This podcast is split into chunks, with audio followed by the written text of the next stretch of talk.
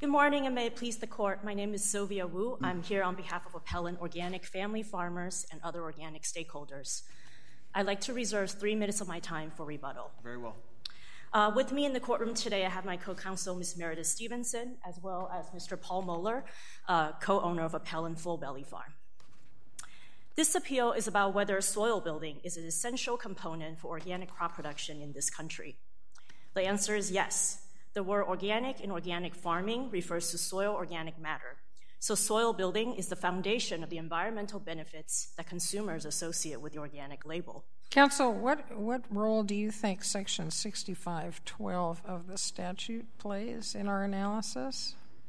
Yes, Judge Graber. Section 6512 it defines the scope of when um, undefined production practices and mentioned in the statute. Right. If a production a production or handling practice is not prohibited or otherwise restricted, and I'll skip some words, it's permitted unless it's inconsistent with the organic certification program. So there is kind of a catch all that if it's not prohibited, it's okay. So, where is production in water or other media other than soil prohibited? Um, production in other media, not in soil, is prohibited for organic crop production under 65112 because it's three parts. It's not just if it's expressly prohibited. It must also not be otherwise restricted in the statute. To be allowed, it must also. Where be- is there a restriction? Where is that? Where has Congress said you can't do this, or you can do it only if you do something special with the water or something like that? Um, sure, Judge Graber, we can look at the, if we look at the, um, the 76513, that's where Congress set out the production practices for different production types. And there, for crops, there's crop, there's crop production farm, and then there's also wild crop. Um, for wild crop production management, it doesn't mention soil at all. It doesn't have the soil building requirement. So, farming without soil building practices is restricted to wild crop harvesting only under the Organic Act. Whereas if it's if it has to do with soil, but where does it say everything has to be grown in soil, wild or farmed? Where does it say that? Well, it says it for the organic crop production plan because it mandates that they must build soil fertility.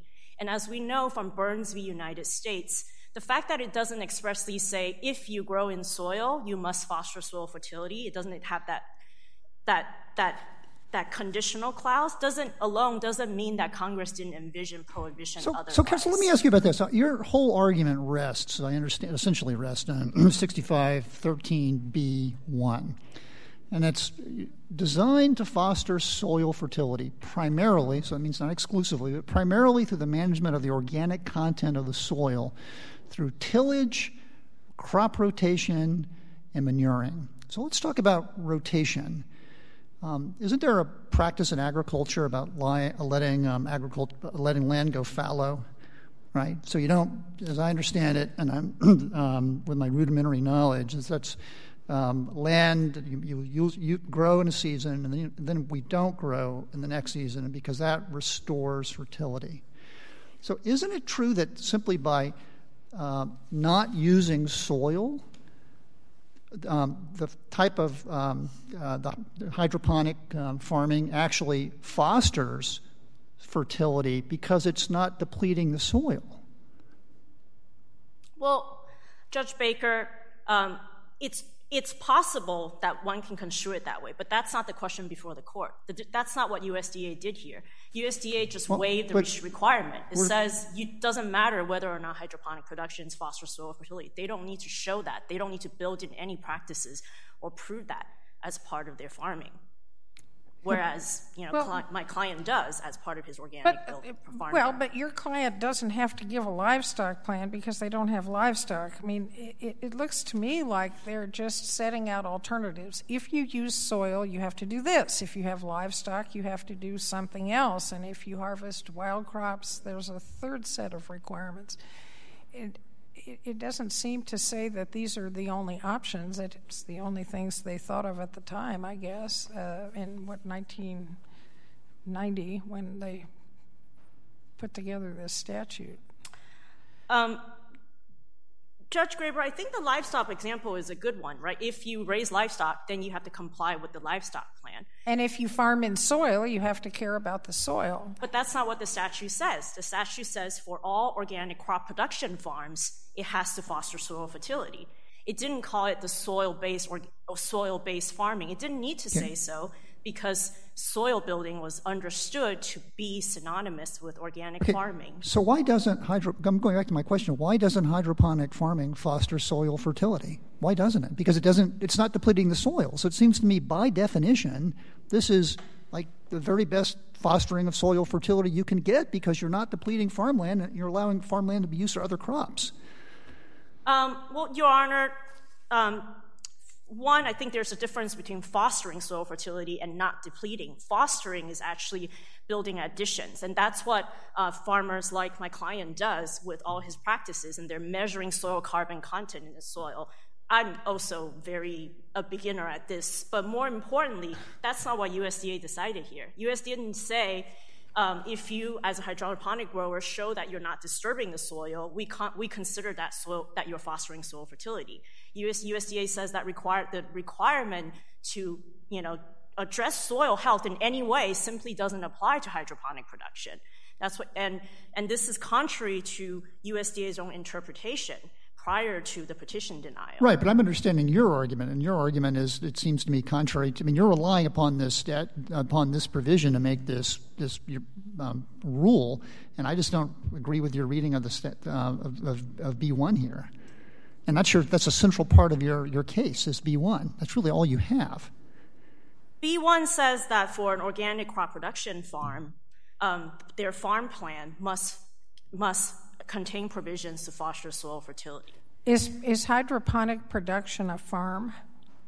Um, yes, um, they are. Um, the word farm isn't defined in the statute. So, um, But what, what, if, what if a reasonable interpretation of a farm is a soil based production with, with acreage, and hydroponics is not even a farm, in which case this uh, B doesn't apply anyway? well, Judge Graber, that wouldn't be a reasonable interpretation of the statute because to determine the meaning of the word farm, we have to, since it's undefined, under the canons, we will look at its ordinary meaning as well as how it's used in the statute. I'll, I'll jump straight to, I'll start with how it's used in the statute. Um, the word farm, throughout the statute, Congress used it expansively to cover all production facilities. Um, in talking about what's the, the, universe of entities that are eligible for organic certification, Congress said it repeatedly uses the phrase each farm and handling operation. No well, one here well, is saying. But counsel, you know, when you look at the, I'm looking at, uh, through 6513. B talks about farms, crop production farms. C talks about livestock, and it doesn't use the word farm because it talks about livestock production. And uh, F, which talks about crops, wild crops, talks about harvesting wild crops from an area. So farm seems to be used in the sense of things grown in the soil so that B just is irrelevant, it seems to me, to whether to, to this whole thing. It's not a prohibition. It says if you grow it in soil, do these things, but it doesn't say you can't grow it in some other medium. Judge Graber, under the canons, the word farm, as used in the statute, should be given a consistent meaning. So if farm is narrowly used, if you construe farm to mean just growing in soil because the other sections do not use the word farm, then the phrase each farm and handling operation, farm there would el- eliminate ranches and so forth as well. No, Rather- because of the handling operations. I mean, they're, it's a different kind of production, I guess. I meant in the sense of the livestock example. So to be to be eligible for for um, organic certification under the statute, they have to fit into either a farm or handling operation because that's the phrase. So you think Congress going out in the woods and harvesting wild mushrooms is a farm? Um, yes, because under the statute, you have to designate the area in which you um, would, would conduct this activity, and the word farm is broadly can broadly mean a place where certain things are raised or harvested. And because you have to designate that area, you are farming because you're you because you are you are producing agricultural products within a defined site. and that's how the word is used throughout the statute. Farm was used to capture all farming entities. The, the, the, the, statute doesn't use the word ranch, for example, which is what we traditionally think of for livestock. And so um, here, live, live, here, organic crop production farm under 7 uh, USC 6513B just talks about organic crop production. And, and we all agree that we're talking about crops here. We're talking about herbs and tomatoes and so forth. So USDA's reliance um, on exempting hydroponic production based on its view that it's not a farm is con- it's contrary to how the word farm is used in the statute. Um, there's, its interpretation is therefore unreasonable and also unpersuasive since its petition denial was issued without any notice and comment, and contrary to how USDA itself um, interpreted the word farm. So, as I understand it, this is a situation in which there was a refusal to make a rule, not a rule. So, does there have to be notice and comment for a refusal when there's no proposed rule to comment on? There isn't a, well, so two parts to this answer. There isn't, there isn't a requirement, although agency um, customarily for something that's controversial and, you know, and uh, highly studied which is what we're dealing with here, would usually afford notice and comment. And especially here, USDA itself actually repeatedly said that it would do so. Um, in, I point the court to FER 6, and there's other examples here where USDA repeatedly told stakeholders that there would be notice and comment to engage in rulemaking. And whether or not there's a proposed rule, there was a 2010 uh, recommendation from the experts advising USDA. I thought they had changed their viewpoint since then. Am I wrong about that?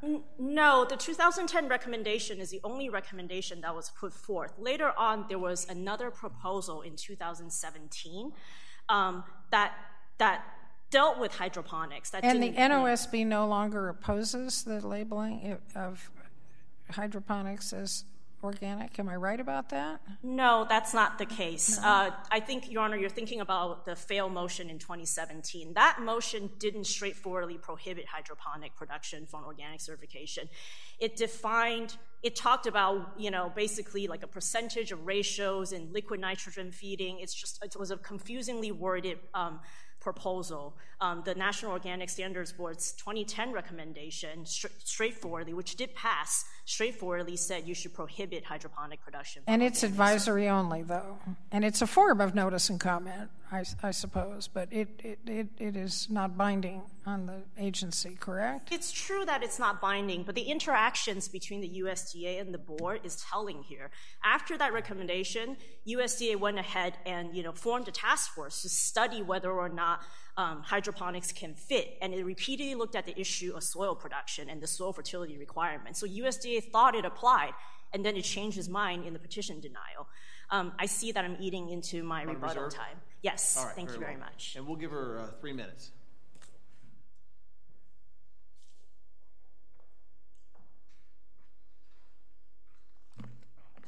Good morning, Your Honor, and may it please the court. Daniel Winik for the government.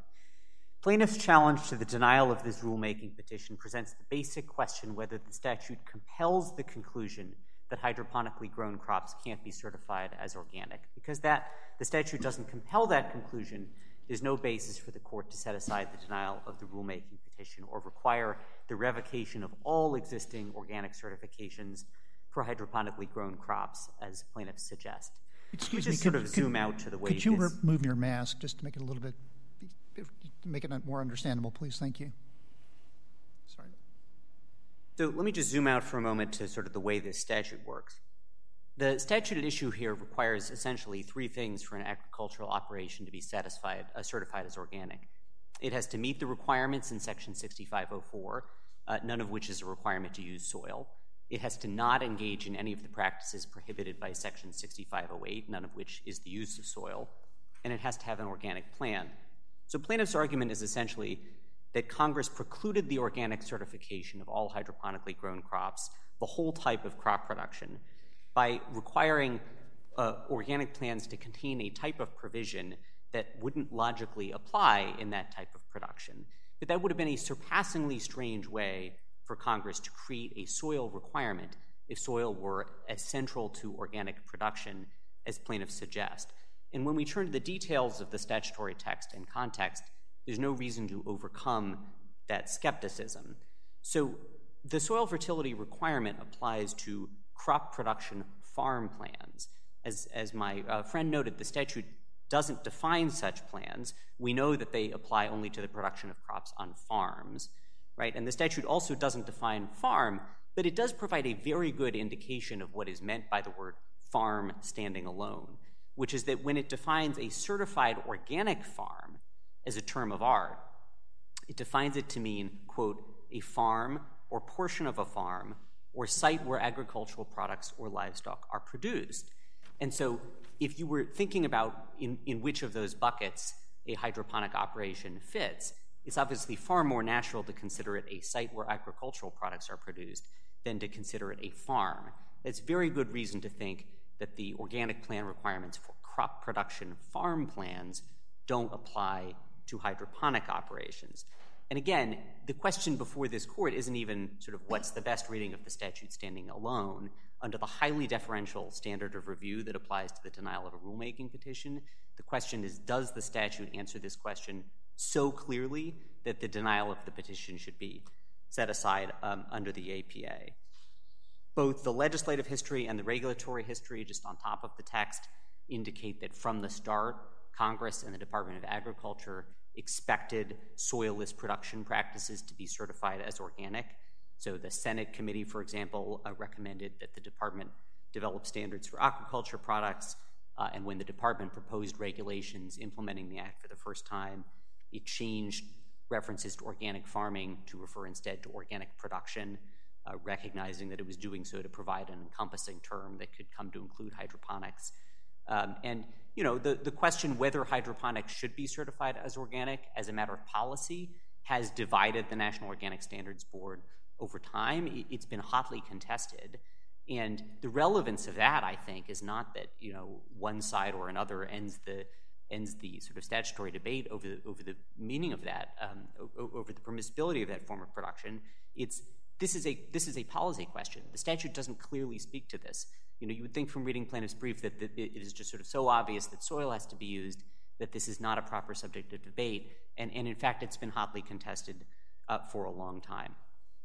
Uh, I'm happy to take further questions uh, the court has, unless the court uh, has questions for me.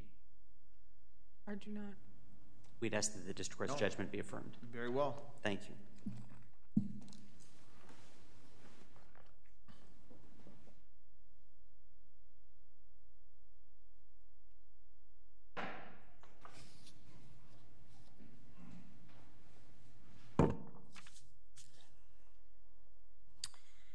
Thank you, Your Honor. I'd like to start um, just by addressing the deference point. There isn't an extreme deference that's applicable here because all parties agree that we're dealing with the question of uh, statutory interpretation.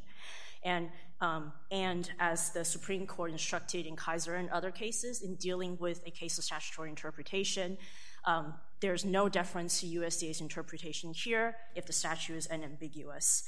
And since USDA issued its petition denial without notice and comment, um, even if the, this court were to find the statute ambiguous, the relevant uh, deference standard would be Skidmore, under which USDA's interpretation is still unpersuasive.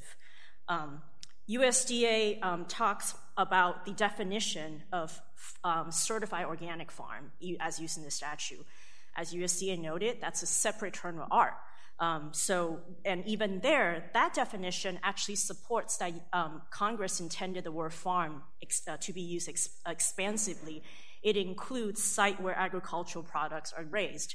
And under the canons of statutory interpretation, um, words in the list should be interpreted to have similar meanings. So the, the list farm portion or farm or site where agricultural products are produced have similar meanings. And, and so farm is used expansively throughout the statute to cover all production facilities. And we cite to numerous examples of that, and we've been this, discussing that this morning. Um, I'd like to quickly point out other reasons why USDA's petition denial violates um, the organic standard. It resulted in two sets of production standards um, that are, that, that are that inc- inconsistent production standards, contrary to the very purpose of the act of creating consistent standards for organically produced foods. Um, as a result of the petition denial. Now, when you go to the store and buy a pint of cherry tomatoes, on the one hand, my client, Mr. Momler, has to engage in a bunch of practices that Ms. Judge Baker, you mentioned, in order to grow those tomatoes. And on the other hand, um, hydroponic growers, it's unclear what production standards would apply to them because, because USDA says that the rules for organic crop production does not apply because they're not farms. But the prohibitions apply. There's a list of statutory prohibitions. Those apply, don't they? Um, actually, not according to USDA's definition of the farm, because 7 USC 6508 applies only to farms. That statute starts with, you know, in order for a farm to be certified organic, um, a producer of a farm must, and then it goes on to list the prohibitions. So if US in, if so if hydroponic facilities are not farms, those provisions would not apply. And USDA previously, and even with the petition denial, held that hydroponic facilities are farms. I point the court to 7 CFR 205.202, which discusses land requirements for farm production. And there, that provision provides a field and farm parcel, and USDA, with the petition denial, explained that that provision applies to hydroponic facilities. Um, I see that I'm out of time, so um, in closing, just would like to point out really quickly back to the cherry tomato example. As a result today, with the potential denial, a set of, we have two sets of identical tomatoes, except only some of them live up to the true meaning of organic. Um, as a result, um, this court should vacate USDA's petition denial, reverse the lower court's ruling, and remand to the agencies with further instruction consistent with this court's ruling. Thank right. you. Thank you very much, counsel. Thank you both for your, I think, very strong briefing and argument in this case. This matter is submitted and, and, we are adjourned for the day. I did want to say for those, the folks in the public defender's office, we're going to go conference now. When we're done conferencing, we'll come out and, and speak with you. Um, a couple of my law clerks are happy to talk to you guys, not, not about the cases today. Don't no, no inside no inside scoop. And if there are any other lawyers here, I mean, other law I, clerks. My, here. my law clerk uh, will also be here to chat with you. Feel free to answer questions. All right. Thank you very much, everybody.